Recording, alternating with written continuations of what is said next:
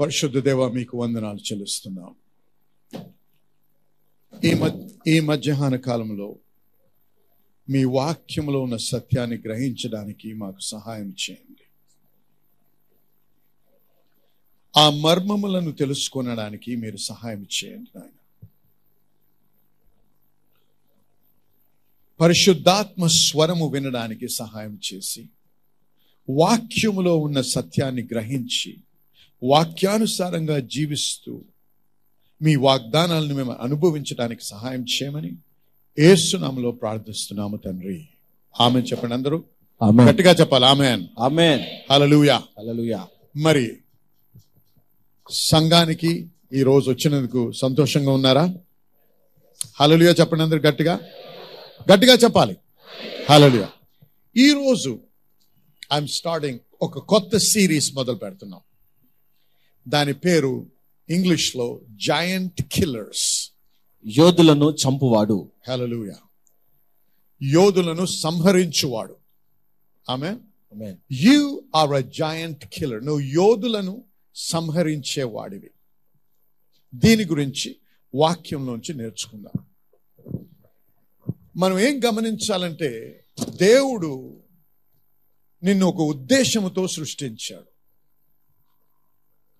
దేవుడు ఒక ప్రణాళిక చొప్పున నిన్ను సృష్టించాడు. ఈ భూమి మీద నువ్వు నివసిస్తున్నావంటే ఏదో కొద్ది కాలం బ్రతికి చనిపోయి వెళ్ళిపోవడానికి నువ్వు సృష్టించబడలేదు. ఒక కార్యము పరిపూర్ణం చేయడానికి దేవుని ఉద్దేశాన్ని స్థిరపరచడానికి దేవుని గురించి దేవుని కొరకు నువ్వు సృష్టించబడ్డావు అనేది నువ్వు మర్చిపోకూడదు. కానీ సాతానుడు అనేక మందిని మభ్యపెడుతూ అబద్ధాలతో తప్పుడు మార్గాల్లో నడిపిస్తూ ఉంటాడు. చాలా మంది ఏమనుకుంటారంటే నాకు నిజమైన సమాధానము నిజమైన సంతోషము జీవితంలో సంతృప్తి కావాలంటే చాలా డబ్బుండి ఆస్తి పాస్తులుంటే నిజమైన సమాధానము సంతోషము జీవితాన్ని నేను అనుభవించగలను అనే ఉద్దేశంతో బ్రతికేవారు అనేకులు ఉన్నారు సంఘంలో కూడా. ఇంకొక అబద్ధం. నేను రిటైర్ అయ్యే లోపల నా స్వంత ఇల్లు కట్టుకోగలిగితే అంతకంటే తృప్తికరమైనది ఇంకోటి లేదు అనే ఉద్దేశంతో బ్రతికేవారు అనేకులు ఉన్నారు ఇంకొద్ది మంది ఉన్నారు. నా బిడ్డలు ఎలాగైనా సరే పాశ్చాత్య దేశాలకు అమెరికాకో ఆస్ట్రేలియాకో వెళ్ళిపోవాలి. అక్కడ మంచి ఉద్యోగాలు సంపాదించుకొని వారు వివాహం చేసుకొని స్థిరపరచబడితే నా జీవిత గమ్యాన్ని చేర్చ చేరుకున్నాను అనే ఆ యొక్క ఆ ఆ- ఆ జీవన విధానంలో బ్రతుకుతూ ఉంటారు. ఆ తలంపుతో బ్రతుకుతూ ఉంటారు. ఇవన్నీ కూడా సాతానుడు మనల్ని మభ్యపెట్టి దేవుని యొక్క నిజమైన చిత్తమును ఎరగక అనవసరముగా మన సమయాన్ని గడుపుతూ మనము మన కొరకు జీవించడానికి ప్రయత్నం చేస్తున్నటువంటి విధానం ఇది. అందుకే చాలామంది డబ్బున్నటువంటి వారు మహా గొప్ప పేరు ఆస్తి పాస్తులు ఉన్న వారు కూడా ఆత్మహత్య చేసుకుంటున్నారు. నిజమైతే ఆమెను చెప్పండి. అంటే దాని అర్థం ఏంటి? నిజమైన తృప్తి లేదన్నమాట. అనేక మంది భవనాలు కట్టారు ఇల్లు కట్టారు. అనుభవించకుండానే సంతోషించకుండానే అప్పుల పాలై దాన్ని అనుభవించకుండానే మరణించారు. బిడ్డల్ని పాశ్చాత్య దేశాలు పంపించారు. మంచి ఉద్యోగాలు తెచ్చి తల్లిదండ్రుల్ని వారు కాపాడుతూ చూసుకుంటారేమో అని అక్కడ పోయి తల్లిదండ్రులు మర్చిపోయారు. వివాహాలు కోల్పోయారు. ఆనందము సంతోషానికి బదులు వేదనతో బ్రతికేవారు అనేకులు ఉన్నారు. ఇది నిజమైతే ఆమెను చెప్పండి. ఆమేన్. ఆమె అయితే మరి నువ్వు ఎందుకు బ్రతుకుతున్నావు? దేవుడు నిన్ను ఎందుకు సృష్టించాడు? చూడండి. దేవుడు తన కొరకు నిన్ను నన్ను సృష్టించుకున్నాడు. ఆయన ఉద్దేశం నెరవేర్చబడ్డానికి నేను జీవిస్తున్నాను ఇక్కడ. ఆయన ఏమన్నాడు? నా నీతిని నా రాజ్యాన్ని నువ్వు మొదట వెతుకు. నువ్వు ఏదైతే వెతుకుతున్నావో అవి నిన్ను వెతుకుతాయి. అలలుయా డబ్బు కావాలా? ఆస్తి కావాలా? ఇల్లు కావాలా? సమాధానం కావాలా? సంతోషం కావాలా? సంతృప్తి కావాలా? అవన్నీ నిన్ను వెంబడిస్తాయి. నువ్వు వాటిని వెంబడించవసరం లేదు. నువ్వు దేని వెంబడించాలి? దేవుణ్ణి వెంబడించాలి. హల్లెలూయా. దేవుణ్ణి వెంబడించడం ఏంటంటే? మతపరంగా బ్రతకడమా? కాదు. దేవుడు నిన్ను ఏ ఉద్దేశము చొప్పున నిన్ను సృష్టించాడో అది ఎరగాలి. అది తెలుసుకోవాలి. దాని నిమిత్తమై నువ్వు జీవించాలి. దేవునితో సరి అయినటువంటి సన్నిహిత సంబంధంలో బ్రతుకుతూ మతపరముగా కాకుండా అన్యోన్య సహవాసంలో జీవిస్తూ దేవుణ్ణి తెలుసుకుంటూ నిన్ను ఎందుకు ఆయన సృష్టించాడో నువ్వు తెలుసుకుని దాని ప్రకారంగా నువ్వు జీవించినప్పుడే నీవు నిజంగా నీ జీవితంలో సమాధానము సంతృప్తి నువ్వు పొందగలవు. అలా చెప్పండి. ఆమె చూడండి నా ఉద్దేశ ప్రకారం నేను ఎప్పుడు కూడా ఒక సేవకుడు అవ్వాలని ఒక పాస్టర్ అవ్వాలని లేకపోతే ప్రచాకు ప్ర- ప్రచారం చేయడానికి వాక్య ప్రచారం చేయడానికి అనే ఉద్దేశం నా జీవితంలో ఎప్పుడూ లేకుండా. మా కుటుంబంలో నా తల్లి నా తన్ నా తల్లి వైపు చూసినా నా తండ్రి వైపు చూసినా ఎవరు కూడా సేవలో లేరు. మా తండ్రి ఈ గవర్నమెంట్లో చాలా మంచి పొజిషన్లో ఉండేవాడు. సివిల్ ఇంజనీర్గా చీఫ్ ఇంజనీర్గా ఇరిగేషన్ డిపార్ట్మెంట్లో ఉండేవారు. మా తాత మంచి డాక్టర్. నేను డాక్టర్ అవ్వాలనుకున్నాను. వెల్లూర్ మెడికల్ కాలేజ్లో స్టూడెంట్గా జాయిన్ అయ్యాను. కానీ నేను వాళ్ళ డాక్టర్ని కాను. దేవుని వాక్యము ప్రకటించేవాడిని. హలలుయ దేవుని కృపను బట్టి నేను ఎందుకు దేవుడు సృష్టించాడో నేను కనుగొన్నాను. అందుకే ఇవాళ ఖచ్చితంగా చెప్పగలను. డాక్టర్ అయ్యుంటే మటుకు నాకంటే హీనమైన స్థితిలో ఇంకోడు ఉండేవాడు కాదు. అంటే డాక్టర్ చేయడం తప్ప కాదు. నా జీవితంలో అది తప్ప ఉన్నా. నేను ఏదైతే కోరుకుంటున్నానో ప్రతి మనిషి ఏం కోరుకుంటాడండి? సమాధానం కావాలి సంతోషం కావాలి సంతృప్తి ఉండాలి కుటుంబంలో మంచి అన్యోన్యత ఉండాలి ప్రేమ ఉండాలి పిల్లలు మంచిగా పెరగాలి ఏమి కొదువు ఉండకూడదు ఏది చేయాలన్నా దానికి సదుపాయం ఉండాలి. అవునా కాదా చెప్పండి? అవునా? గట్టిగా చెప్పాలి అవునైతే. అవును కదా?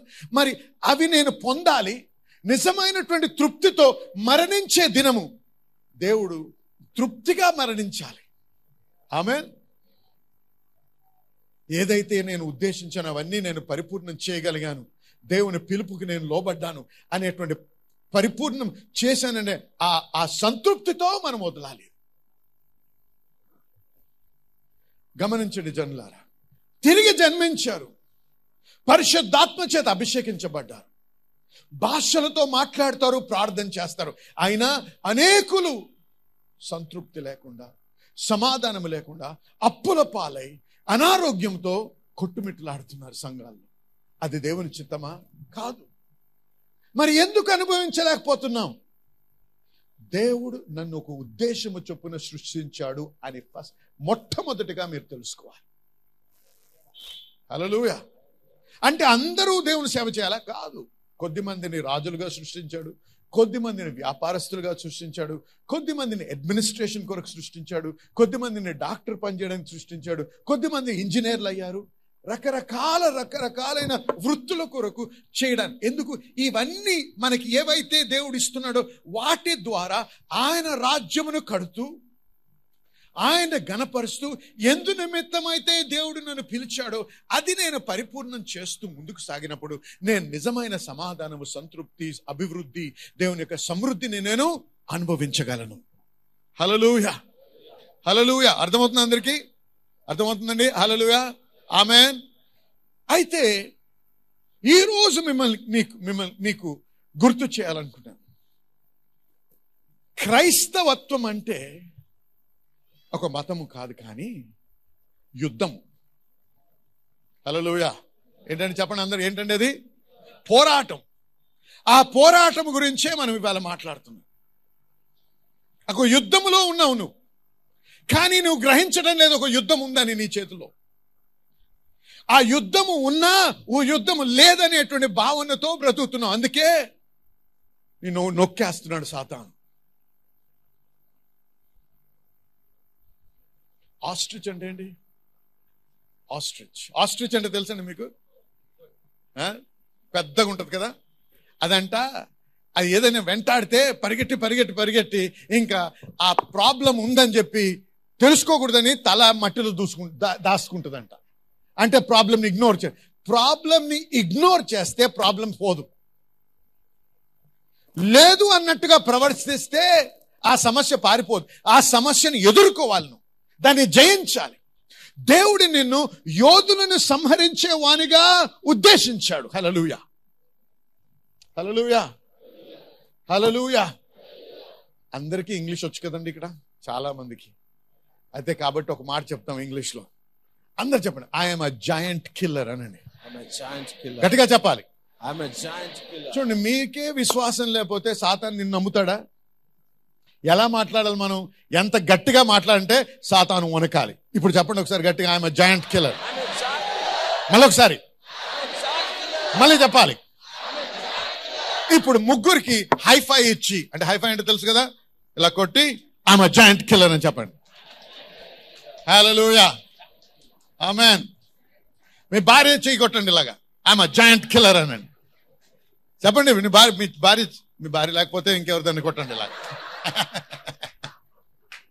హలోయా ఐఎమ్ అ జాయింట్ కిల్లర్ దేవుడు మనల్ని యోధుల్ని సంహరించడానికి పర్వతాల్ని లెవెల్ చేయడానికి అంటే సమము చేయడానికి మ- మరి తుఫానులని ఆపివేయడానికి రోగుల్ని స్వస్థపరచడానికి మరణించిన వారిని లేపడానికి దేవుడు మనల్ని ఇక్కడ ఉంచాడు. అంటే దాని అర్థం ఏంటో తెలుసా? ఇంపాసిబుల్ అంటారు చూసారా అవి చేయడానికి. అసాధ్యమైనవి సాధ్యము చేయడానికి నిన్ను ఉంచాడు ఇక్కడ. హలలుయ అంటే అసాధ్యమైంది సాధ్యము చేయాలంటే ఎంత శక్తి కావాలో ఒకసారి ఊహించండి. యోధుడు నీకంటే చాలా ఎత్తుగా బలముగా మరి శూరునిగా ఉంటాడు. వాడిని ఓడించాలంటే అది అసంభవంగా అనిపిస్తుంది. కానీ దేవుడు నిన్ను ఏమని ఉద్దేశించాడు? వాణ్ణి సంహరించే వానిగా నిలబడాలని ఉద్దేశించాడు. హలలుయా ఎరగండి. ఓడిపోయే వారిని దేవుడు సృష్టించలేడు. జయము నా హక్కు. చెప్పండి జయము నా హక్కు. హలలుయా ఓడిపోవడం అనేది మనం ఎరగం. ఎరగకూడదు. దేవుడు నాకు తోడై ఉంటే ఎవడు నన్ను ఎదిరించగలడు? If God be for us చెప్పండి గట్టిగా మీ అందరికి తెలుసు ఇంగ్లీష్లో. ఇఫ్ గాడ్ బిఫోర్ అస్ నాకు పరీక్ష పెట్టడానికి మీరు తెలుగులో మాట్లాడిస్తున్నారు నాతో. Hallelujah if God be for us who can be against us దేవుడు మనకు తోడై ఉంటే ఓటమి ఎరగము.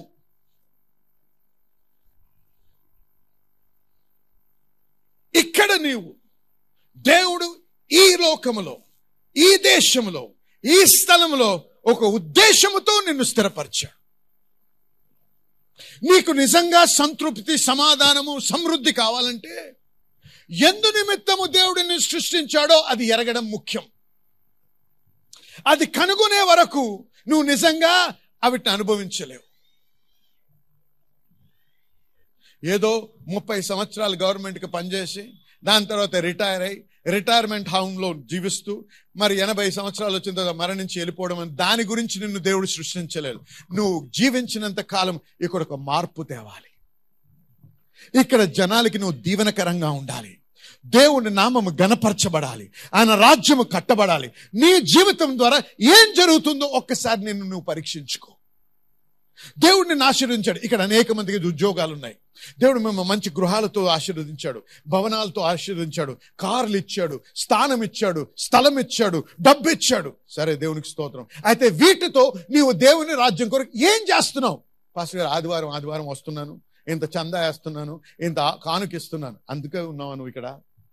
నీవు కాకపోతే దేవుడు నిజమైన వాడు. ఆయన మంచివాడిని రుచి చూసి నీవు తెలుసుకున్న తర్వాత నీవు దేవుని కొరకు పని చేయకపోతే ఇంకెవడు చేస్తాడు? ఒకసారి ప్రశ్నించుకోండి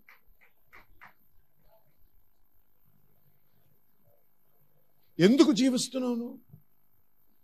నీ జీవితానికి అర్థం ఏంటి అసలు? నువ్వు పరలోక నిలబడ్డప్పుడు దేవుని ముందు నువ్వు ఎంత సంపాదించావని అడుగుతాడా దేవుడు? నువ్వు ఎంత ఈ పెద్ద ఇల్లు కట్టావని అడుగుతాడా? నువ్వు ఏ కారులో తిరిగావని అడుగుతాడా? నీకెంతమంది పిల్లలని అడుగుతాడా? ఏ దేశాల్లో బ్రతికారు నీ పిల్లలు అంటాడా? కాదు. నా కొరకు నా రాజ్యం కొరకు ఏం చేశావు? తల్లిదండ్రులకు తెలుసు కష్టపడి మనకెంత కష్టం ఉన్నా ఆ కష్టాన్ని నోర్చుకొని మనకి సాధ్యమైన దానికంటే కొద్ది కష్టమైన మంచి స్కూల్స్కి పంపిస్తాం మన పిల్లల్ని. అవునా కాదా? కష్టపడి మంచి కాలేజ్ పంపిస్తాం. అప్పైనా తీసుకొని వేరే దేశాలు పంపిస్తాం ఇంకా చదవాలని. ఎందుకు? వాడు పెద్దవాడై మన కుటుంబానికి దీవెనకరంగా ఉంటాడని. అక్కడికి వెళ్ళి మంచి ఉద్యోగాన్ని సంపాదించి మంచి ఆదాయం పొందిన తర్వాత ఆరు నెలల తర్వాత నీకు రాయడం మానేస్తాడు ఫోన్ మాట్లాడడం మానేస్తాడు. ఎందుకు నేను బిజీ అంటాడు. ఒక నయా పైసా పంపడు నువ్వేమో అప్పుల పాలై ఉంటావు. నీ హృదయం ఎలా ఉంటుందో ఒకసారి ఆలోచించు. గమనిస్తున్నారా? గమనిస్తున్నారా? నీ తల్లిదండ్రులు నిన్ను కష్టపడి పెంచారు. కష్టపడి ఒక స్థితికి తెచ్చారు. ఎందుకు? వారిని ముసలి కాలంలో వారిని మర్చిపోకుండా వీరి వలనే కదా దేవుడు నన్ను దీవించాడని నువ్వు మర్చిపోకుండా ఉండి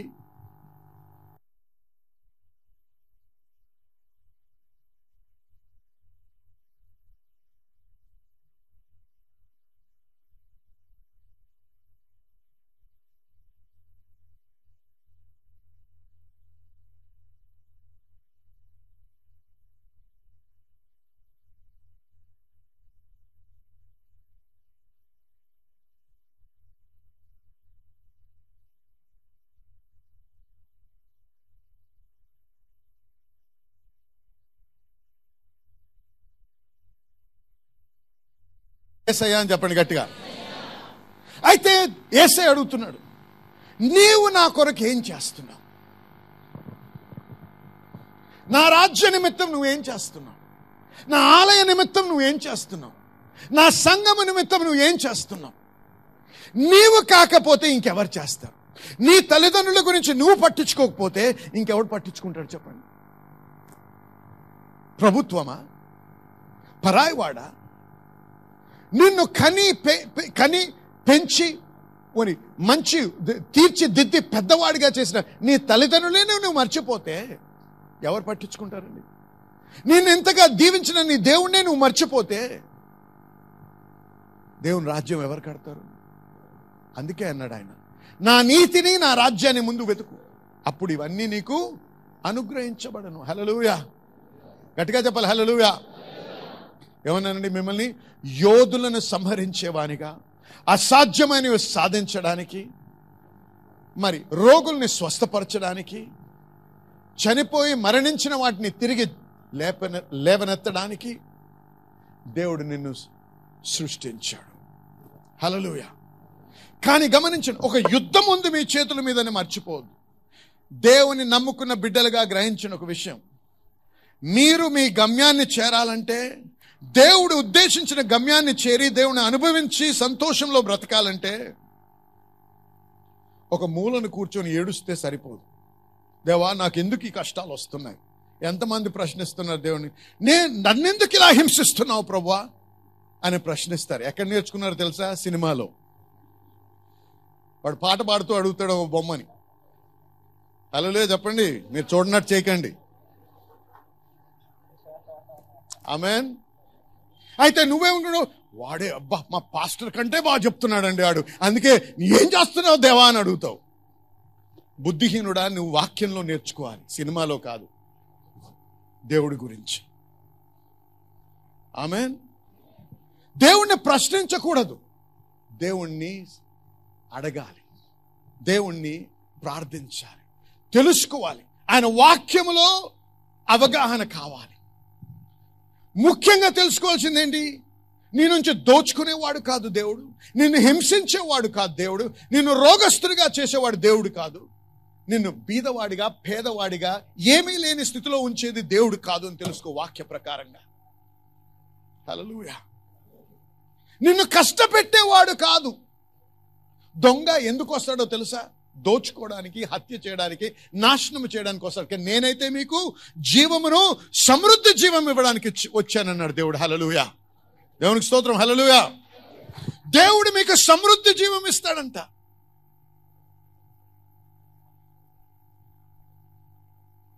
అయితే ఇది యుద్ధ సమయం.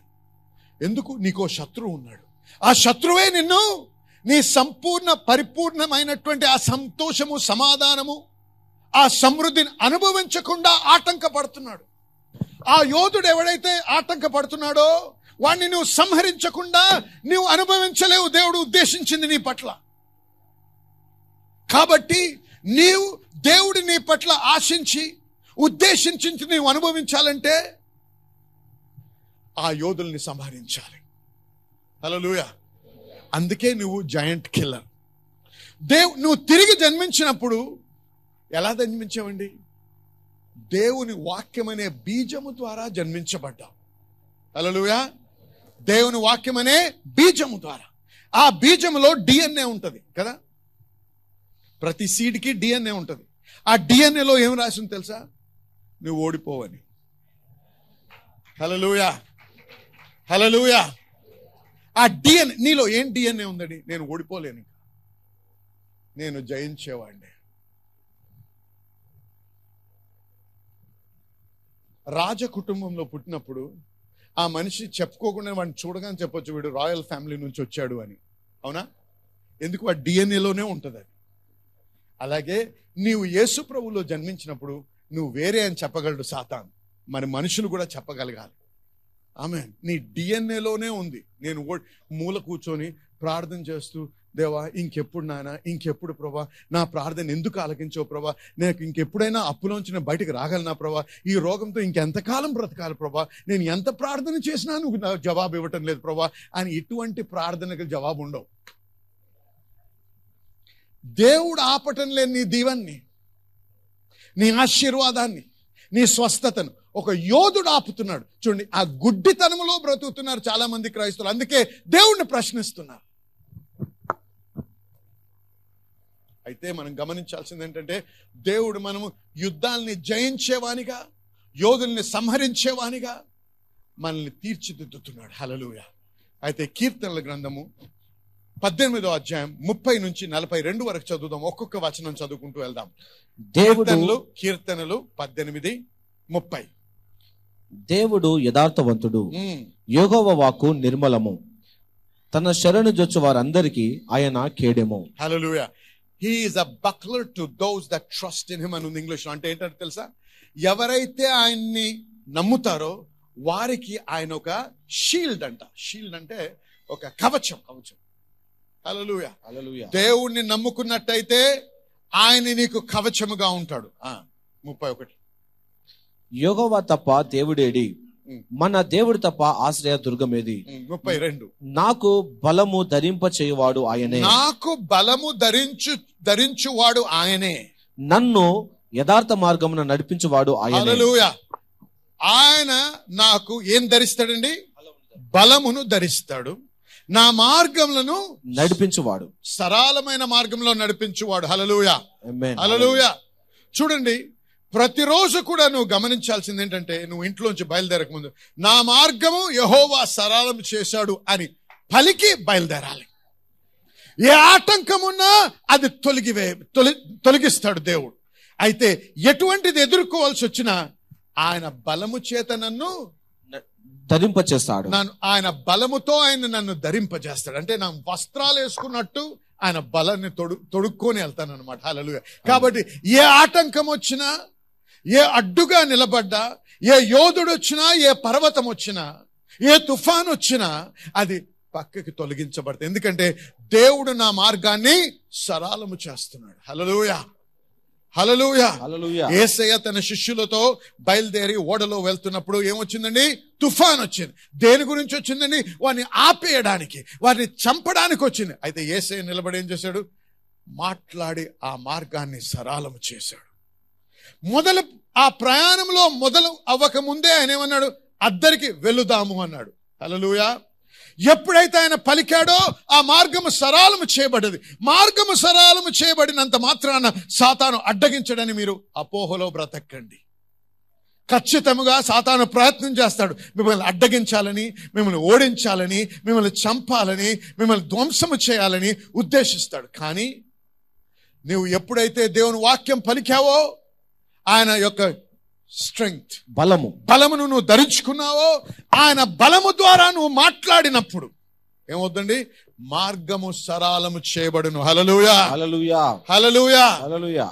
ఓడిపోతాను పడిపోతానేమో అనారోగ్యం వస్తుంది వస్తుందేమో లేకపోతే ఏదో ఆటంకం అవుద్దేమో లేకపోతే యాక్సిడెంట్ అవుతుందేమో అనే అనుమానంతో మీరు బయలుదేరకూడదు. ఏదొచ్చినా అది సరాలము చేయబడును. ఎందుకంటే నేను యెహోవా యొక్క బలమును ధరించుకొని వెళ్తున్నాను. ఆయనని ఎదిరించే శక్తి లేనే లేదు. గట్టిగా హల్లో చెప్పండి. సరే ఇంకా ముందుకెళ్దాం. ఆయన నా కాళ్ళు జింక కాళ్ళ వలె జింక చేయుచున్నాడు కాళ్ళ వలె చేస్తూ ఎత్తైన స్థలముల మీద నన్ను నిలుపుచున్నాడు. ఎక్కడ నిలుపుతున్నాడండి? లోయల్లో కాదు. విచారములో మునిగిపోయి లోయల్లో బ్రతకడానికి దేవుడు నేను సృష్టించలేదు. ఎత్తైన స్థలములలో హలలోయ ఉన్నతమైన స్థలంలో ఉంచాలని దేవుడు ఉద్దేశిస్తున్నాడు. నీ కంపెనీలో నువ్వే ఉత్తమైన స్థలంలో ఉండాలి. నువ్వు ఎక్కడ పనిచేస్తున్నావు అక్కడ నీ పేరే పైన ఉండాలి. నువ్వు ఏ బిజినెస్లో ఏ వ్యాపారంలో ఉంటే నీదే పైన ఉండాలి. నిన్ను నీ దేవుడు ఈ విధంగా ఆశీర్వదించనై ఉన్నాడు. హలలుయా ఇటువంటి మనస్తత్వముతో ఇటువంటి చిత్రము నీ హృదయంలో ఉంచుకొని మాట్లాడుతూ దేవుని యొక్క వాక్యమును ఉచ్చరిస్తూ ఏది అడ్డంక ఆటంకంగా వచ్చినా దాన్ని ఛేదిస్తూ ముందుకెళ్ళాలి మనం. హలలుయా ఎందుకు? దేవుడు నన్ను సృష్టించాడు. నేను బ్రతికినంత కాలము జయమే అనుభవిస్తాను. నేను బ్రతికినంత కాలము పైనే ఉంటాను. హలలు ఎందుకంటే నా కాళ్ళు జింక కాళ్ళ వలె చేసి దేవుడు నన్ను ఉన్నతమైన స్థలములో ఉంచనై ఉన్నాడు. హలలుయా చెప్పండి హలలుయా హల్లెలూయా. ఈ రోజు నువ్వు చితికిన స్థి- స్థితిలో ఉన్నావేమో. ఈ రోజు నువ్వు లోయలో ఉన్నావేమో. ఈ రోజు నువ్వు దుఃఖక్రాంతుడు అయి ఉన్నావేమో. ఈ రోజు నీ హృదయం వేదనలో ఉందేమో. దేవునికి హలలుగా చెప్పు. ఎందుకో తెలుసా? అది నీ స్థానము కాదు. అది నీ స్థానము కాదు. ఈ రోజు నువ్వు నీ ప్రయాణం మీద ముందు మొట్టమొదటి అడుగు వేయి. ఎక్కడికి? ఇంకో లోయలో కాదు. ఎత్తైన కొండ మీదకి. ఇంతకాలము నిన్ను ఎవరు ఎరగరు? ఎందుకు లోయలో ఉంటే నువ్వు కనపడవు? కానీ ఎప్పుడైతే దేవుడు నిన్ను హెచ్చిస్తాడో లోకమంతా నిన్ను పైకి కళ్ళెత్తి చూసి అంటారు ఎందుకు? నేను గొప్పవాడినా కాదు. యహోవా నన్ను గొప్పవాడిగా చేశాడు. దేవుడు నిన్ను గొప్పవాడిగా చేయడానికి ఉద్దేశించాడు. అదే చెప్తున్నాను. మీరు యోధుల్ని సంహరిస్తూ దేవుని గణపరచడానికే నువ్వు సృష్టించబడ్డావు. ఆయన నామము గణపరచడానికే నువ్వు సృష్టించబడ్డావు. ఆయన నామం అవమానపరచబడ్డానికి కాదు. ఆయన నామం గణపరచబడ్డానికి హల్లెలూయా. అందుకే నువ్వు సిగ్గుపడకూడదు. కొద్దిమంది సిగ్గుపడతారు. నేను దేవుణ్ణి నమ్ముకున్నానని చెప్పుకోవడానికి. అందుకే చర్చకు వస్తే జాన్ అంటారు ఆఫీస్కి వెళ్తే అప్పారావు అంటారు. నీ పేరేంటి? అందుకే వాడు ఎప్పుడు అప్పుల పాలే ఉంటాడు అప్పారావు. ఎందుకు? దేవుని దీవెన ద్వారా ఆయన పైకి ఎత్తపడ్డు ఆ లోయలోనే ఉంటాడు. ఇంకా లోతుగా వెళ్తాడు. హలలుయా గమనిస్తున్నా నేను నేర్పించేది వేళ నేను నేర్పిస్తున్నాను. నేను మిమ్మల్ని గ్రహింపజేస్తున్నాను ఎందుకు? ఈ వాక్యం మీరు గ్రహించినట్టయితే ఆ వాక్య ప్రకారం మీరు జీవించినట్టయితే నిన్ను ఎదుర్కొని నిన్ను ఎదుర్కొంటాయి సమస్యలు. నిన్ను ఎదుర్కొంటాయి ఆజానుబాహులు. నిన్ను ఎదురిస్తారు యోధులు. నిన్ను ఎదురిస్తుంది సాతాను. నిన్ను ఎదురిస్తుంది తుఫాను. కానీ ఏది నిలవలేదు. ఎందుకు? నీలో ఉన్నవాడు ఈ లోకంలో ఉన్నవాడి కంటే గొప్పవాడు. హలలుయా గట్టిగా చెప్పండి హలలుయా మళ్ళీ గట్టిగా చెప్పండి హలలుయా దేవునికి స్తోత్రం. చదువు నా చేతులకు యుద్ధము చేయ నేర్పువాడు ఆయనే. ఆగండి. ఏం నేర్పిస్తాడండి దేవుడు? గట్టిగా చెప్పాలి. మళ్ళీ యుద్ధము నేర్పిస్తాడంట దేవుడు. ఎందుకు యుద్ధం ఉండకపోతే యుద్ధం ఎందుకు నేర్పిస్తాడు దేవుడు? అంటే యుద్ధం ఉందన్నమాట మనకి. అర్థమవుతుంది మీకు? యుద్ధము నేర్పించనై ఉన్నాడు. చదువు నేను నా బాహువులు ఇత్తడి విల్లును ఎక్కుపెట్టును. అంటే ఇక్కడ ఇంగ్లీష్లో ఏమంటారు? So that a bow of steel can be broken my by my arms అంటే ఎప్పుడైనా ఎవరైనా మీలో స్టీల్ రాడ్ తెలుసు కదా స్టీల్ రాడ్ తెలుసా? స్టీల్ రాడ్ని ఎరగొట్టడానికి ట్రై ప్రయత్నించండి. ఇరుగుతుందా? కానీ దేవుడు ఏమంటున్నాడు? నీకు యుద్ధము నేర్పిస్తాడంట ఏ రకంగా తెలుసా? ఆ స్టీల్ రాడ్ని నువ్వు ఎరగట్టు కొట్టడానికి పాస్టర్ గారు ఇది ఇంపాసిబుల్ అండి. నాకు తెలుసు. సహజముగా ఇంపాసిబుల్. కానీ నువ్వు ఎందుకు సృష్టించబడ్డావు? ఏదైతే అసాధ్యమైన అంటారో దాన్ని సాధించడానికి. దేవుని ఉద్దేశంలో అసాధ్యమైంది సాధించడానికే నువ్వు జీవిస్తున్నావు. ఏదైతే ఇక్కడ కాదు అంటారో అది చేసి నిరూపించడానికే నువ్వు జీవిస్తున్నావు. జరగదండి ఇక్కడ. ఇలాంటి చేయలేరు. ఎవరూ చేయలేరు. అవునా? నేను చేస్తాను. కాదండి ఎప్పుడు కూడా అసలు మార్గమే లేదండి. కళ్ళు కనపడటం లేదా? విప్పి చూడండి ఒకసారి. ముందు చూస్తే ఎర్ర సముద్రం వెనక చూస్తే ఐగుప్తు సైన్యం. ముందుకెళ్ళమంటున్నారు. ఎక్కడికి వెళ్ళాలండి ఆ నీటిలోకే. ఎక్కడికి నీటిలో? మరణించడానిక? కాదు. నువ్వు అడుగు పెట్టు అది ఎండిపోద్ది. నీ జీవితంలో నువ్వు ఎన్నడూ ఎరగకుండా ఉండొచ్చు. అది అస్- సంభవించకపో ఉండొచ్చు. కానీ నీ కొరకు అది సంభవించనై ఉన్నది. నీ కొరకు అది జరగనై ఉన్నది. ఎందుకో తెలుసా? నువ్వు ప్రత్యేకముగా ఆయన హస్తములో నిన్ను చెక్కుకున్నాడట అందు. హలలుయ నువ్వు ప్రత్యేకించబడ్డావు. నీలాంటి వాడు ఏడు కోట్ల మంది ఏడు బిలియన్. తెలుసు కదా మీకు? అంతమంది జన సమూహం ఉన్నా భూమి సృష్టించబడ్డప్పటి నుంచి ఈ రోజు వరకు లెక్కేసిన మీలాంటి వాడు జన్మించలేదు. మీ ఫింగర్ ప్రింట్ ఉంది చూసారా? ఏలు ముద్ర ఇంతమంది వచ్చిపోయారు కానీ మీ ఏలు ముద్రతో సమానముగా ఉన్నవాడు ఎవడు సృష్టించబడలేదు సృష్టించబడడు. అంత ప్రత్యేకముగా దేవుడిని నిన్ను సృష్టించాడు.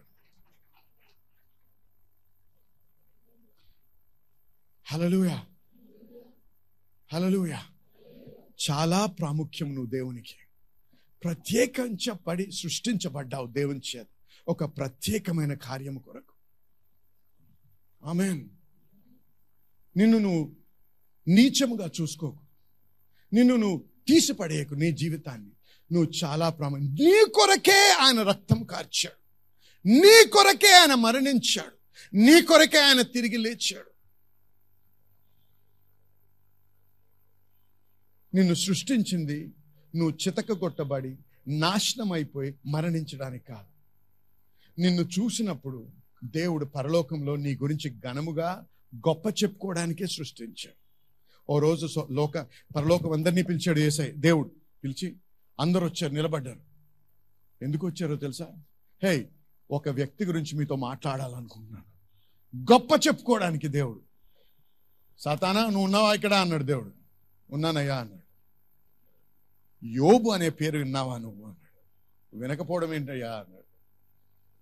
ఎంత గొప్ప చెప్పుకున్నాడో తెలుసా దేవుడు యోబు గురించి? నీ పేరు పరలోకంలో ఉచ్చరించబడ్డప్పుడు దేవుడు గొప్ప చెప్పుకుంటాడా? తలదించుకుంటాడా సాతాను ముందు.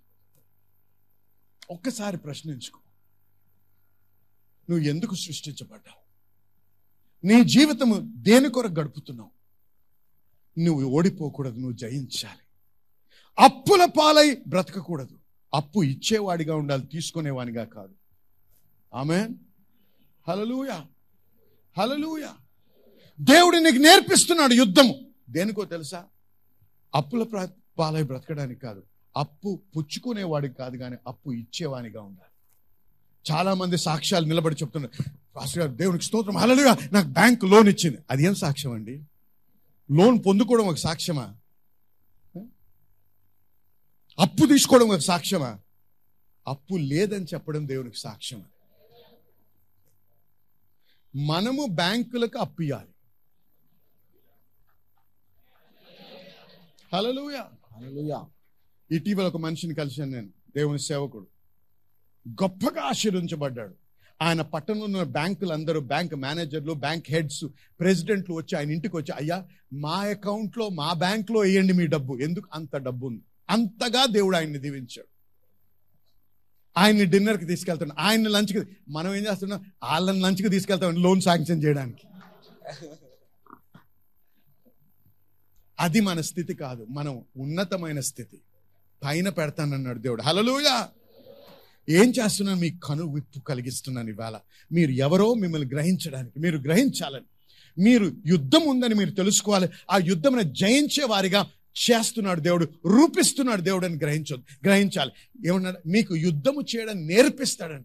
ఏ ఎటువంటి యుద్ధం అండి అసాధ్యము అనే యుద్ధంలో సాధించేవానిగా. అసాధ్యము ఇది ఓడిపోయే పరిస్థితి. దీనికి మార్గమే లేదంట అంటారు చూసారా? దాంట్లో నువ్వు జయించి దేవుని గణపరచడానికి దేవుడు నీకు నేర్పిస్తున్నాడు. హలలుయా గట్టిగా చెప్పాలి. హలలుయా అలలుయా చదువుకుందాం.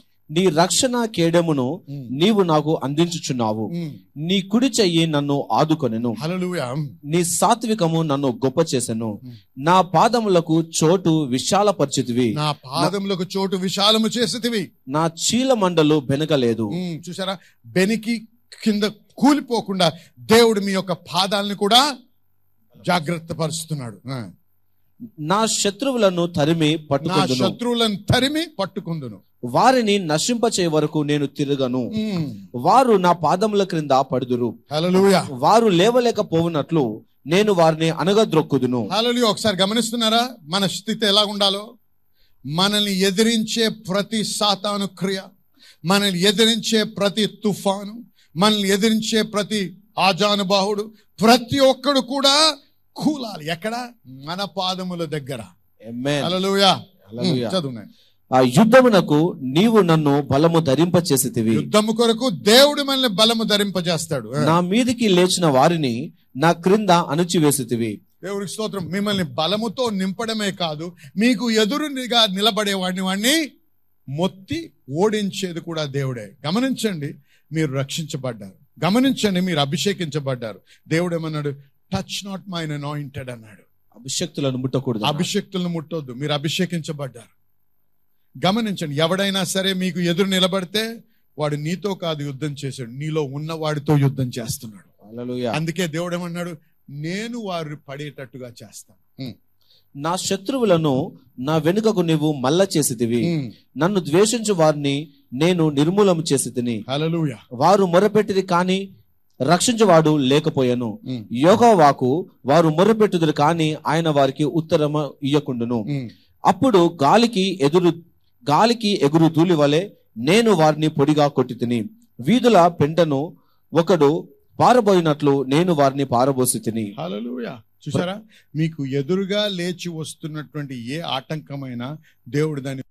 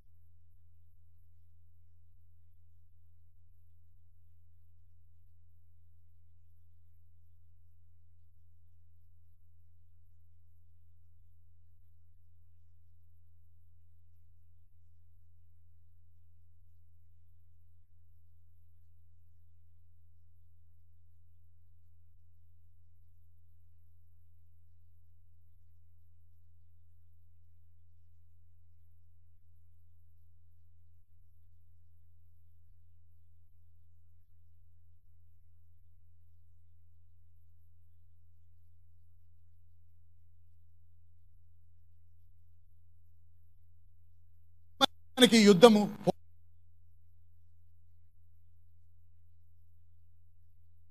పోరాడడానికి మనకి సహాయం చేస్తూ మనల్ని తర్బీదు చేస్తూ మనల్ని సిద్ధపాటు చేస్తున్నాడని మనం గ్రహిస్తున్నాం. అయితే ఇదంతా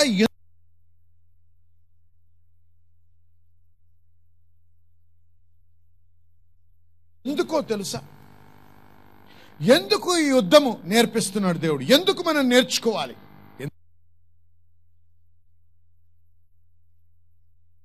ఎందుకంటే గమనించండి జన్లారా చాలా మంది క్రైస్తవులు ఈరోజు సంఘాల్లో ఎలా ఉన్నారంటే ఏదైనా సమస్య ఎదుర్కొంటే ఏదైనా ప్రశ్న ఎదుర్కొంటే ఏదైనా మరి వ్యతిరేకమైనటువంటి అనుభవం అనుభవిస్తే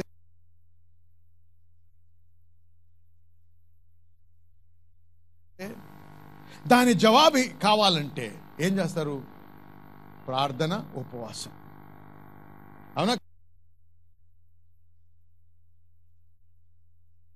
కదా చెప్పండి. అంతే అనుకుంటారు. ప్రార్థన చాలా ప్రాముఖ్యం ఉపవాసము కూడా చాలా ప్రాముఖ్యం కానీ ఈ రెండు సరిపోవు.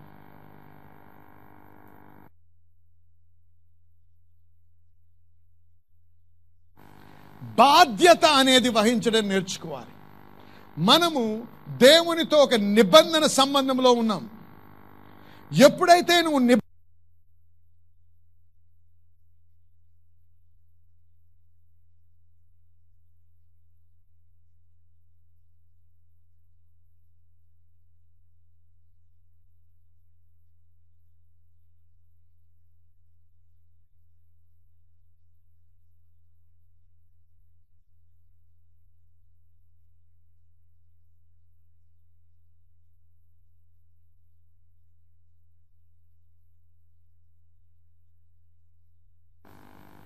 దినము రాత్రి నిద్రపోకుండా ప్రయత్నం చేస్తూ ప్రణాళిక వేస్తూ నిన్ను నాశనం చేయాలని కూడా ప్రయత్నం చేస్తూ ఉంటే నువ్వు కా- నువ్వు మామూలుగా గుడికెళ్ళి ఏదో వాక్యం విని అది కూడా పదకొండు గంటలంటే పన్నెండు పావుకి రావడం సగం విని సగం వినకపోవడం మిడిమిడి జ్ఞానంతో జీవిస్తూ.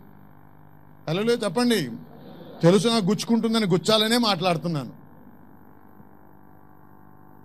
ఎందుకు? అజ్ఞానం వల్లనే నశిస్తున్నారన్నాడు దేవుడు. ఏమన్నాడు తెలుసా? దేవుని వాక్యంలో హోసియా ప్రవక్త? నా జనులు ఎవరండి? చెప్పండి అందరూ. నా జనులు దేవుని జనులు. జ్ఞా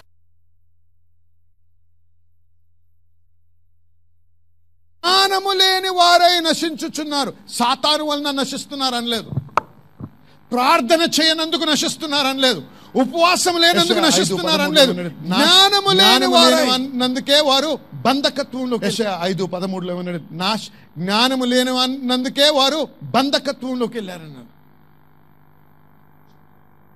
మన బాధ్యతలేంటో మనకు తెలియదు మన హక్కులేంటో మనకు తెలియదు మనం ఎలా ప్రవర్తి ప్రయత్న ప్రవర్తించాలో దేవుని రాజ్యంలో ఎందుకు జీవిస్తున్నామో ఎలా జీవిస్తున్నామో నేర్చుకోలేని ఆశే లేదు. ఏమనుకున్నా ఉట్టి ప్రార్థన చేయాలి. లేకపోతే పాస్టర్ గారు మీరు ప్రార్థన చేయండి. నాకు టైం లేదండి మీరు ప్రార్థన చేయండి. అందుకే మనం జయ జీవితం అనుభవించలేకపోతాం దేవుని చిత్తమును మనం జయించాలని కానీ ఆయన వాక్యానుసారంగా తెలుసుకొని ఆ జ్ఞానంలోకి రాకపోతే మనం ఉట్టి ప్రార్థనలు భావోద్రేకముతో కూడిన ప్రార్థనలతో నువ్వు జయము జయించలేవు. కొద్దిమంది దేవుణ్ణి ఎలాగైనా సరే జవాబు నా పట్ల జరిగించాలనే ఉద్దేశంతో భావోద్రేకాలతో దేవుణ్ణి ఆడుకుంటుంటారు దేవునితో. అందుకే అప్పుడు దాకా సంతోషంగా మాట్లాడతారు మోకాళ్ళ మీద పోగానే ఏడుస్తుంటారు. హలోయ ఎందుకు? కన్నీరు కారిస్తే తప్ప దేవుడు వినడు. ఎక్కడ బుద్ధిహీనత అండి ఇది? దేవుడు విశ్వాసం మీద కదులుతాడు కన్నీరు మీద కాదు. దేవుడు భావోద్రేకాలతో కదిలేవాడు కాదు విశ్వాసము ద్వారా కదిలేవాడు. అంటే ఏడవడం తప్ప కానే కాదు. నీ భావోద్రేకాలు నీ తండ్రి దగ్గర కాకపోతే ఇంకెక్కడ చెప్పుకుంటావు? కానీ దానివల్ల నీకు జరుగుతుందంటే అది తప్పు. హలలుయా చెప్పు. హలలుయా జ్ఞానము లేని వారై నశిస్తున్నారు అందుకే ఏసేమన్నాడు యోహన్ వార్త ఎనిమిదో అధ్యాయం ముప్పై రెండో వచనంలో మీరు సత్యమును ఎరుగుదురు ఆ సత్యము మిమ్మల్ని విడిపించు. హలలుయా స్వతంత్రము కలిగించు చూసారా అంటే ఆ సత్యము ఎరిగినప్పుడు నా బాధ్యత ఏంటో నేను తెలుసుకుని దాని ప్రకారంగా నేను జీవించినప్పుడు ఆ సత్యమే నన్ను విడిపిస్తుంది నా బంధకము నుంచి. హలలుయా యుద్ధం ఎందుకు నేర్పిస్తున్నాడు? ఆ సాతానుడు ఆ యొక్క యోధుడు ఆ యొక్క శక్తి ఆ యొక్క తుఫాన్ని నేను అధిగమించాలి. నేను జయించడానికి దేవుడు ఉద్దేశిస్తున్నాను కానీ మనం ఏం చేస్తున్నాం? మనం మూలలో కూర్చొని దేవుడు ఏడుస్తూ ప్రభా నువ్వేమైనా చేయి ప్రభా. నువ్వు ఎలాగైనా వాడిని ఓడించు ప్రభా. దేవా నువ్వు చేయి. దేవుడు నువ్వు చేయంటే నువ్వు చేయి. నువ్వు చేయంటే నువ్వు చేయి. నువ్వు చేయంటే నువ్వు చేయి. అందుకే ఎక్కడ ఆయన కదలటంలే నువ్వు కదలటంలే. ఎక్కడున్నావో అక్కడే ఉన్నావు. హలలుయా బాధ్యత వహించడం నేర్చుకోవాలి. గమనించండి. నీకు ఒక స్వాస్థ్యం ఇచ్చాడు దేవుడు. దేవుని వాక్యంలో స్వాస్థ్యం ఉంది. దేవుని వాగ్దానాలన్నీ నీ స్వాస్థ్యం. కానీ మర్చిపో దేవుడు వాగ్దానం ఇచ్చిన స్వాస్థ్యము నీవు గ్రహించి అనుభవించాలంటే యుద్ధము ద్వారానే నువ్వు దాన్ని సంపాదించగలవు. యుద్ధము పోరాడుట ద్వారానే నీవు దాన్ని పొందగలవు. అందుకే దేవుడు నీకు యుద్ధము నేర్పిస్తున్నాడు. దేవుని వాక్యంలో ఏముందండి? ఆయన పొందిన గాయముల చేత నేను స్వస్థత నొంది తిని. కానీ చూడండి ఎనభై శాతం దేవుని సంఘంలో రోగస్తులే ఉంటారు. విమర్శిస్తున్నానా? కాదు. హేళన చేస్తున్నాను? కాదు. ఏమంటున్నాను? ఎక్కడో మనము భ్రమలో పడ్డాము. ఎక్కడో మనము అజ్ఞానంలో ఉన్నాం ఎక్కడో మనం చీకట్లో ఉన్నాం. మీరు అప్పు ఇచ్చువారిగా ఉంటారు కానీ పుచ్చుకునే వారిగా ఉండరన్నాడు దేవుని వాక్యంలో. కానీ మెజారిటీ చర్చ్లో అంటే ఎక్కువ శాతం మంది అప్పుల వారై ఉన్నారు. అప్పులు పొందిన వారు అప్పుల యొక్క బాధలో జీవిస్తున్నటువంటి వారు ఉన్నారు సంఘాలు. మీరు తలగా ఉంటారు కానీ తోకగా ఉన్నారంటే మనం ఎప్పుడు క్లర్కులు ఈ లో క్యాడర్ జాబ్స్లోనే ఉంటాం. మనం ఉద్యోగాలు పొందడానికి కాదండి మనం ఉద్యోగాలు ఇచ్చేవారిగా మారాలి. హలో నాకు ఏ జాబ్ వస్తుంది నాకు ఏ జాబ్ వస్తుంది నాకు ఏ జాబ్ వస్తుంది. ప్రభా జాబ్ దేవా జాబ్ జాబ్ జాబ్ జాబ్తో మొదలు పెట్టండి కానీ జాబ్తోనే ఉండకండి. మీరు జాబ్ ఇచ్చేవారిగా మారాలి. నీవు దీవించబడాలి. దేనికో తెలుసా? అనేకులకి దీవెనకరంగా మారాలి. నువ్వు జాబ్ పొందితే కొద్ది మందికే ఆశీర్వాదకరంగా ఉండు. నువ్వు జాబ్ ఇవ్వగలిగిన స్థితిలో ఉండు అనేక మందికి దీవెనకరంగా మారుతావు. అతి దేవుని యొక్క చిత్తము నీ పట్ల. హలలుగా కానీ ఈ స్థితికి రావాలంటే ఒక పోరాటం ఉంది నీ చేతి మీద.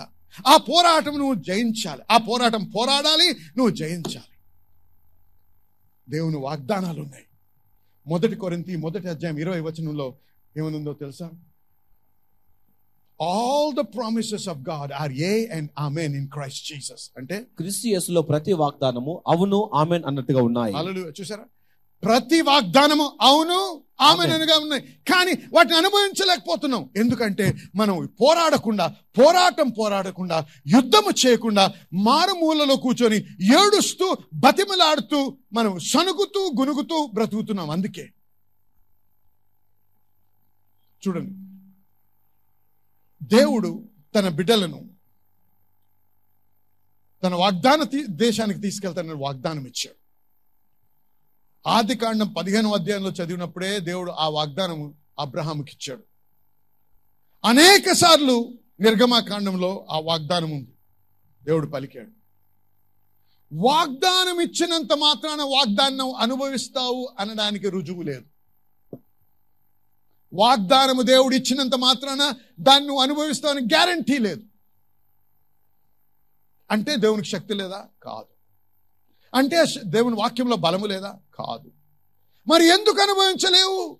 నీ బాధ్యత నువ్వు వహించకపోతే. ఏదైతే దేవుడు నీకు వాగ్దానం చేశాడో అది అనుభవించాలని ఉద్దేశంతో నువ్వు ముందుకు సాగి ఆ యుద్ధము పోరాడి దాన్ని స్వాధీనము చేసుకోకపోతే నువ్వు పొందలేవు. ద్వితీయోపదేశకాండం ఏడో అధ్యాయం కింద. మొదటి వచనం. నీవు స్వాధీనపరుచుకొనబోవు. నీవు స్వాధీనపరచుకొనబో దేశంలోనికి దేశములోనికి. నీ దేవుడైన యోగోవా ఆ, నిన్ను చేర్చి బహు జనములను అనగా చూడండి. దేవుడైన యహోవా ఎక్కడ తీసుకెళ్తున్నాడండి వీళ్ళందరినీ? నీవు స్వాస్థ్యము అంతేనా? నీవు స్వా- స్వాధీనపరచుకున్న భూమి. స్వాధీనపరచుకునే దేశానికి తీసుకెళ్తాం గమనించండి ఆగండి. ఏ దేశమైతే ఏ దేశాలైతే దేవుడు వాగ్దానం చేశాడో ఆ దేశాల్లో శత్రువులు జీవిస్తున్నారు. ఆజానబాహులు జీవిస్తున్నారు. మరి జాయింట్స్ అంటే. యోధులు. జీవిస్తున్నారు. అయితే దేవుడు వారు జీవిస్తున్నప్పుడే వాగ్దానం ఇచ్చాడు. ఏమని? ఆ దేశం మీకు ఇచ్చాను అన్నాడు. అయితే దేవుడు ఏం చేస్తున్నాడు? వినండి ఇక్కడ. ఆ దేశం వరకు తీసుకెళ్తున్నాడు. ఎందుకు? అది నువ్వు స్వాధీనపరచుకోవాలి. ఎలా స్వాధీనపరచుకోవాలి? చదువు. నీ దేవుడైన యెహోవా నిన్ను చేర్చు చేర్చి బహు జనములను అనగా సంఖ్యకును బలమునకును నిన్ను మించిన హిత్తీయులు గిర్గాషీయులు అమోరియులు కనానీయులు పెరిజీయులు హివ్వీయులు ఎబిసీయులు ఏ ఎబిసీయులు అను ఏడు జనములను నీ ఎదుట నుండి వెళ్ళగొట్టిన తరువాత. చూసారా ఏం చేయాలండి? నీకు నేను వాగ్దానముగా ఇచ్చిన దేశంలో ఈ ఏడు జాతుల మంది ఉన్న- జ- జాతుల జనము ఉన్నారు. వారిని నీవు తరిమి కొట్టాలి. అంతేనా? ఏమనుంది అక్కడ వెళ్ళగొట్టాలి వాళ్ళని వెళ్ళకొడితేనే నీవు ఆ వాగ్దాన్ని అనుభవించగలవు. హలో చెప్పండి అర్థమవుతుంటే. నీవు ఏ ఆర్థరైటిస్ అంటున్నారే? ఆ బ్లడ్ ప్రెషర్ హై అంటున్నారే? ఆ స్పాండలైటిస్ అంటున్నారే? ఆ కిడ్నీ ప్రాబ్లం అంటున్నారే? వాటిని నువ్వు వెళ్ళగొట్టాలి. హలోయా దేవుడు వాగ్దానం ఇచ్చాడు. ఆయన గాయముల చేత నువ్వు స్వస్థత నొందితివి. ఆ దేశాన్ని నీకు ఇచ్చాను అన్నాడు దేవుడు. కానీ నేను దాన్ని అనుభవించాలంటే నేను దేవుడు అక్కడి వరకు నన్ను తీసుకెళ్తాడు. ఇప్పుడేమన్నాను నీవు స్వాధీనపరచుకో. ఎలాగా? వాటిని తరిమి కొట్టాలి. ఈ తరిమి కొట్టాలంటే వారు నాకంటే చిన్నవారా? నాకంటే బలహీనులా కాదు. నాకంటే గొప్పవారు మైటియర్ అండ్ స్ట్రాంగర్ అని ఉంది వాక్యంలో. అంటే బలము గలవారు బలము. గలవారు బలము గలవారు గొప్పవారు. నాకంటే. హలలుయా దేవుడు మారేవాడు కాదు. ఎప్పుడు కూడా దేవుడు మనల్ని ఎక్కడ తీసుకెళ్తాడు తెలుసా? నాకంటే బలమైంది నాకంటే ఉన్నతమైంది నేను ఏదైతే నా శక్తితో జయించలేనో అక్కడికి తీసుకెళ్తాడు ఎప్పుడు. ఎందుకో తెలుసా? ఆయన మీద ఆధారపడాలని. ఆయన బలముతో నన్ను ధరింపజేస్తున్నాడు. నీ బలంతో కాదు శక్తితో కాదు బలముతో కాదు నా ఆత్మ చేత అన్నాడు దేవుడు. అలలుయా కాబట్టి దేవుడు ఏం చేస్తున్నాడు? ఆయన ఆత్మ చేత నింపుతున్నాడు మనల్ని. ఆయన బలముతో మనల్ని నింపి ఆ బలము ధరింపజేస్తున్నాడు. ఎందుకు? మనకంటే గొప్పవారు. మనకంటే ఘనమైన వారు మనకంటే ఎక్కువ పలుకుబడి ఉంది. మనకంటే గొప్ప అది ధనం ఉంది. మనకంటే గొప్ప ఉన్నత స్థితిలో ఉన్నారు. మనము వారిని చూస్తేనే భయపడాలి. అటువంటి స్థితిలో ఉన్న వారిని తరిమి కొట్టడానికి. వాటిని వారిని ఆ ఏడు జాతుల జనాల్ని నువ్వు ఎప్పుడైతే వెళ్ళగొడతావో అప్పుడు నువ్వు దాన్ని స్వాధీనపరచుకోగలవు. దేవుని చిత్తం ఏంటండి? నువ్వు దాన్ని అనుభవించాలని. కానీ నువ్వు దేవా నువ్వు పోరాడు నువ్వు పోరాడు నువ్వు పోరాడంటే దేవుడు పోరాడు. నీవు పోరాడాలి. ఆమె ఎవరు పోరాడండి? నీవు పోరాడాలి. అప్పుడే నువ్వు దాన్ని స్వాధీనపరచుకోగలవు. ఎప్పుడైనా సరే యుద్ధానికి వెళ్ళినప్పుడు నేను జయ జయశీలిని అని చెప్పుకుంటూ వెళ్ళాలి. ఎందుకు జయశీలుడు? దేవుడు నీలో ఉన్నాడు కాబట్టి. దేవుడు ఉద్దేశించాడు ఇంటర్వ్యూకి వెళ్తున్నావా? భయపడుతూ ఇలా వనక్కు వాళ్ళు ఆ ఏడు మంది నిన్ను చూస్తున్నారే నీ కళ్ళల్లో చూడగానే వాడు వనకాలి ఎందుకు? వారు నీలో దేవుణ్ణి చూస్తారు కాబట్టి. నీకంటే గొప్ప చదువు ఉండి నీకంటే గొప్ప ఎక్స్పీరియన్స్ ఉండి నీకంటే గొప్ప పలుకుబడి ఉండి వచ్చి ఉండొచ్చు. వేరే క్యాండిడేట్లు. కానీ వాడు ఎందుకో తల దో గోక్కుంటాడు కానీ నీకే ఉద్యోగాన్ని ఇస్తాడు. హలోయా ఇదండి సువార్త అంటే మంచి వార్త కదా? సువార్త అంటే మంచి వార్త. మిమ్మల్ని నొక్కేసి మిమ్మల్ని తొక్కేసి మీరు ఎందుకు పనికిరాని దరిద్రులు అని ప్రకటించేది సువార్త కాదు. మీరు దేవుడు తన రక్తమిచ్చి కొన్నటువంటి మీ దేవుని బిడ్డలు మీరు. మీరు జయించడానికే దేవుణ్ణి ఇక్కడ ఉంచాడు. నిన్ను ఉత్తీర్ణుగా చేయాలని నిన్ను జయింప చేయాలని నిన్ను ఆశీర్వదింపజేయాలని నిన్ను గొప్పగా గణపరచాలని ఉద్దేశము దేవునికి నీ పట్ల ఉంది కాబట్టే నువ్వు సంతోషించు. కానీ మర్చిపోకు. ఏదైతే నువ్వు ఈరోజు ఎదుర్కొన్నో ఎదుర్కొన్నావు నీకు వివాహం జరగటం లేని బాధలో ఉన్నావా? నన్ను ఎవరు చేసుకుంటారండి? ఆ తలంపే తీసేయి. దేవుడు నీలో ఉంటే నువ్వు అందంగా కనపడతావు. హలలుయా మేకప్ అవన్నీ మంచిదే పర్లేదు నేనేం ఎదురు మాట్లాడు కానీ గమనించండి. ఎస్తేరు తను తనంతట తాను పోయి ఆ మేకప్ కావాలి ఈ లిప్స్టిక్ కావాలి ఈ హె- హెయిర్ డై కావాలి లేకపోతే ఆ హెయిర్ డూ కావాలి లేకపోతే ఈ పర్ఫ్యూమ్ కావాలి రేర్లే ఎవరికైతే అప్పచెప్పారా అని అయ్యా నువ్వు ఏమి వేస్తే అది వేసుకుంటానండి పరిశుద్ధాత్ముడు నిన్ను సుందరునిగా సుందరిగా చేస్తాడు. హలలుయా పరిశుద్ధాత్ముడు నిన్ను చూసినప్పుడు నాకు ఇంకెవరో ఆమె కావాలంటాడు. నేను తినలేను దాహం లేదు నాకు ఆమె కావాలి. అది ప్రేమ పిచ్చి కాదు దేవుడు పుట్టించే పిచ్చి. ఎందుకు? నీవు సహజంగా అందంగా ఉండకపోవచ్చేమో కానీ ఆయన దృష్టిలో నువ్వు అందంగా ఉంటావు. నీకంటే అందమైన వారు ఉన్నారేమో నీ పక్కన కానీ వాడి దృష్టి నీ మీదే ఉంటుంది. ఎందుకు? దేవుడు కల్పిస్తాడు కాబట్టి. అలలు ఇదండి సువార్త. ఈ రోజుల్లో అసాధ్యము కష్టము అప్పుల పాలై బ్రతుకుతూ దే కష్టము ఈ జీవితం జీవించడం అనే దినాల్లో దేవుడు ఏమంటున్నాడు? కరువు కాలమును నువ్వు సమృద్ధిలో జీవిస్తావు. ఎవడికి జరగదేమో కానీ నాకు జరుగుతుంది. హలలుయా అలలుయా ఎవరికీ జరగదేమో కానీ నాకు జరుగుతుంది. ఎందుకు? నాకులో దేవుడు ఉన్నాడు కాబట్టి. నీకు జరుగుతుంది. నీకు దేవుడు ఉన్నాడు కాబట్టి. నీవు నేను ప్రత్యేకించబడ్డాము. దేవుని హస్తము ద్వారా మనం రూపించబడ్డాము. మనల్ని ఆయన బలముతో ఆయన బలమును మన కవచముగా ధరిస్తున్నాడు. ఆయన యుద్ధము నేర్పిస్తున్నాడు మన హస్తాలకి మన మన వేళ్ళకి. మనల్ని మనల్ని సిద్ధపాటు చేస్తున్నాడు. ఎందుకు? ఎదుర్కొనే ప్రతి సమస్యని జయిస్తూ ఎదుర్కొనే ప్రతి ఆజానుభావుడిని సంహరిస్తూ ప్రతి యోధుడిని చంపుతూ ప్రతి తుఫాన్ని మరి ఆజ్ఞాపిస్తూ జయముతో ముందుకు సాగుతూ దేవుడు మనకి అనుగ్రహించే స్వాస్థ్యమును మనము పొంది సంతోషముతో ముందుకు సాగడానికి దేవుని గణపరచడానికి ఇందు నిమిత్తమై దేవుడు నన్ను సృష్టించాడని మరి సాక్ష్యము పలకడానికి. హలలుయా గట్టిగా చెప్పాలి హలలుయా ఆశీర్వించబడ్డారా ఇవాళ? నేను ఫౌండేషన్ మట్టుకే వేసాను ఇవాళ. ఇంకా బాగా లోతుగా వెళ్దాం దీంట్లో వచ్చే వారాల్లో. కానీ ఖచ్చితంగా వినండి ఈ వాక్యం మిమ్మల్ని ఉత్తేజింపజేసి బలపరిచి మీలో ఉన్నటువంటి ఆ రఫ్గా ఉన్నటువంటి ఆ డైమండ్ని దేవుని వాక్యం ద్వారా దాన్ని స్పార్క్లింగ్ స్టేట్కి తెద్దాం. నీలో దేవుడు ఏదైతే ఆ బలం ఉంచాడే నీకు తెలియనటువంటి శక్తి అది విడిపింపజేద్దాం. ఎలాగా? మీరు జ్ఞానము గ్రహించి అజ్ఞానం వల్లనే వారు నశించారు. జ్ఞానం వస్తున్న కొలది మీరు జయిస్తారు. హలలుయా దేవునికి స్తోత్రం.